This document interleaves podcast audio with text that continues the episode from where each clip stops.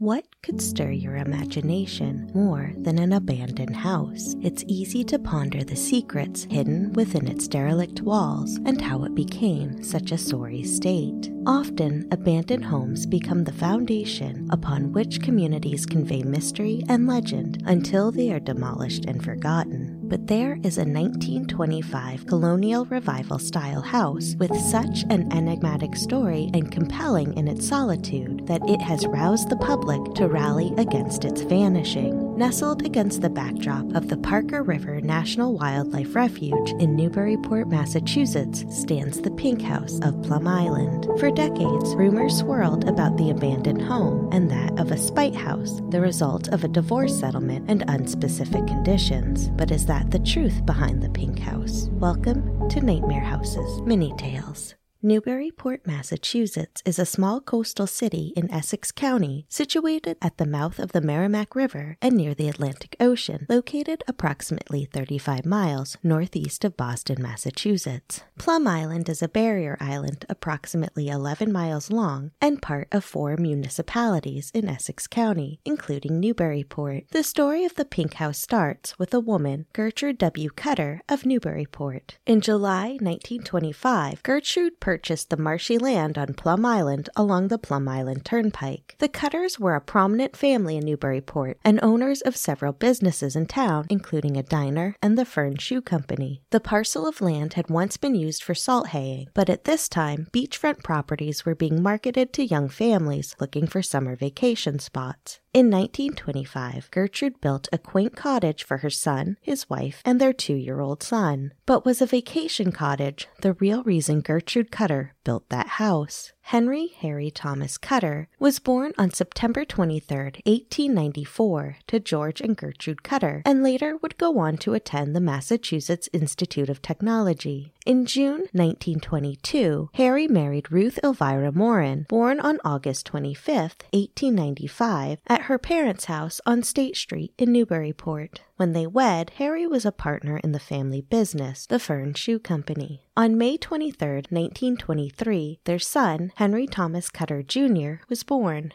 At first, everything seemed to be going well for the family. However, in 1924, Harry reported his shoe business was going under, and he was forced to give up his family's 13 room home at 103 State Street, causing the family to live in various apartments in Newburyport. During this time, Harry began to spend a lot of time away from home. He secretly had an apartment on Pinckney Street in Boston. He would leave his Newburyport apartment and his wife and child on Sunday and return on Saturday, only leaving her with money for the week. At this time, the relationship between Ruth and her mother in law Gertrude soured for reasons that were never clear. But by the following July, on the marshes of Plum Island, the cottage was constructed. It could have been a ruse for the family to start over again after the troubles of the prior year, but the location of the home could have been better. In November 1925, the cottage on Plum Island Turnpike was ready for the family. It's a boxy, rectangular main structure with a pyramid shaped hipped roof, typical of the simplified colonial revival styles. There appears to be an enclosed porch or a sunroom addition on the ground floor, a common feature in homes of this era. The hipped roof is topped with a small cupola, an enclosed rooftop lookout often found on coastal homes, including Newburyport. The windows are symmetrically placed double hung sashes, standard in many traditional American homes. They have shutters, although they are fixed and purely decorative, as their size would not cover the windows if closed. The exterior appears to be wood siding, painted pink. The ground level shows an addition with a flat roof, that of the enclosed porch. The windows differ from those on the main building, suggesting suggesting it was a later addition or alteration to the original structure. The house was originally on over 10 acres of marshland, indicating its semi isolated location. The interior boasts six rooms, a 27 by 12 foot living room with a fireplace, and large windows affording beautiful views of Plum Island. However, move in was the wrong term for Harry, as that appears to have never been his intention. In early November 1925, Harry brought his wife and now three year old child to the Pink House, gave them a week's worth of groceries and 18 gallons of water from a town pump and left, promising to return. The home's location was inconvenient in its own right. Milkmen did not pass by the house, the nearest store was a mile away, and the closest neighbor was reported to be an invalid. Over 12 days later, Harry returned to visit his wife and child, but found the house completely empty and stripped of furniture, minus a bed and bureau. During those 12 days, Ruth and her child had to endure living in a home without her husband's support and in conditions the house was not equipped to handle. November weather on the coast of New England can be cold, rainy, and windy, and the home wasn't weatherized for such conditions, likely intending to be a summer cottage initially. The windows rattled against howling winds, and the home was not furnished with curtains, but with newspapers and towels covering the windows, doing nothing to stop the cold and draftiness. There was also at least a foot of water in the basement, indicating flooding issues from the start. Ruth Cutter, in all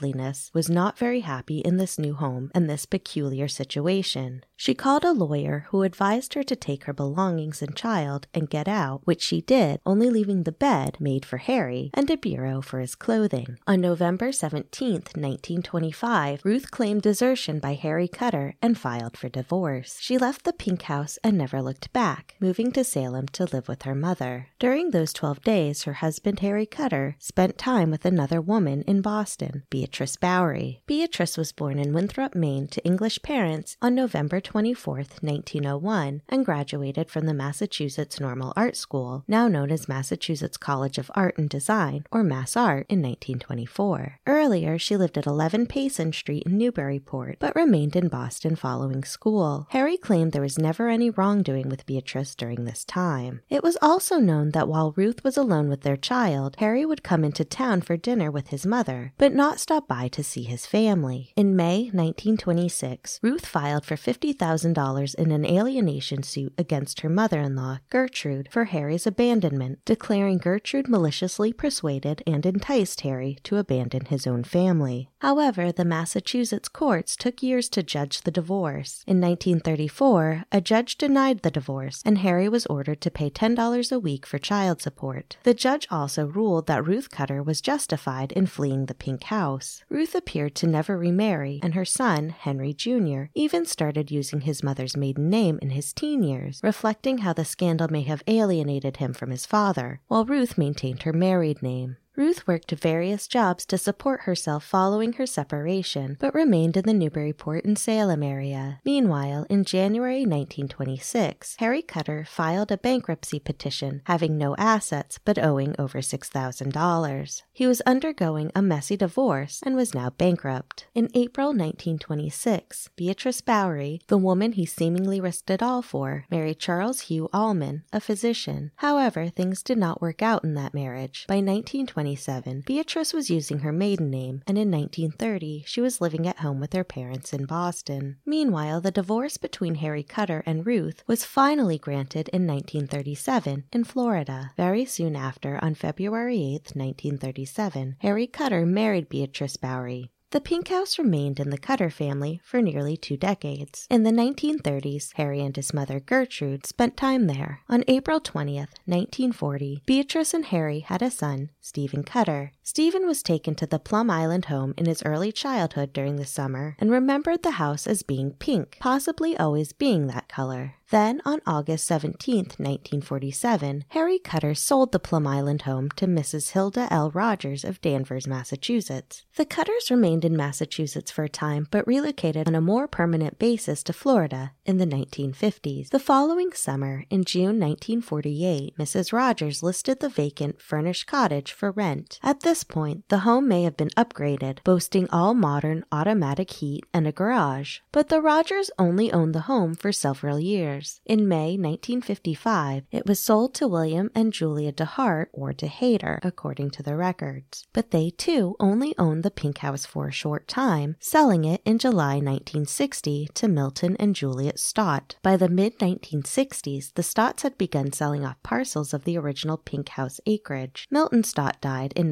1978, and Juliet died in 2006. After Juliet Stott's death, the pink house was formally abandoned and the mysteries began. At some point, the pink house was deemed a spite house, with the story alleging that the home was built after a divorce settlement, with the wife receiving an exact copy of the home the couple shared. Unfortunately, she did not specify the precise location of the house, thus being built on the marshy land. While intriguing, this wasn't true. Today, the biggest issue with the property is flooding, and with projected rising sea levels, it's deemed even more at risk. In 2011, the U.S. Fish and Wildlife Services purchased the property for $375,000 with a plan to use the home as an office for staff at the Parker River National Wildlife Refuge. However, due to the poor condition of the house and the contaminants like asbestos inside the property, it was deemed uninhabitable. Soon, the Pink House was up for demolition, but a preservation group, a nonprofit organization called Save the Pink House, was formed in 2015 in response to the proposed demolition. In 2016, the group successfully stopped the demolition and reported the home was structurally sound. In 2020, using donor funds, the group was greenlit to rehabilitate the home for new owners, but stalled by the COVID 19 pandemic. But recently, in the fall of 2023, new demolition plans were announced for the Pink House, taking the nonprofit by surprise. The group has been trying to move the home to a more suitable parcel of land, but has yet to find a location. The Wildlife Refuge believes it's exhausted all options and views the proposal as the last resort, emphasizing that the decision is based on public feedback and the final plan. If the house is demolished, the refuge plans to open the land for public wildlife observation and education and to build an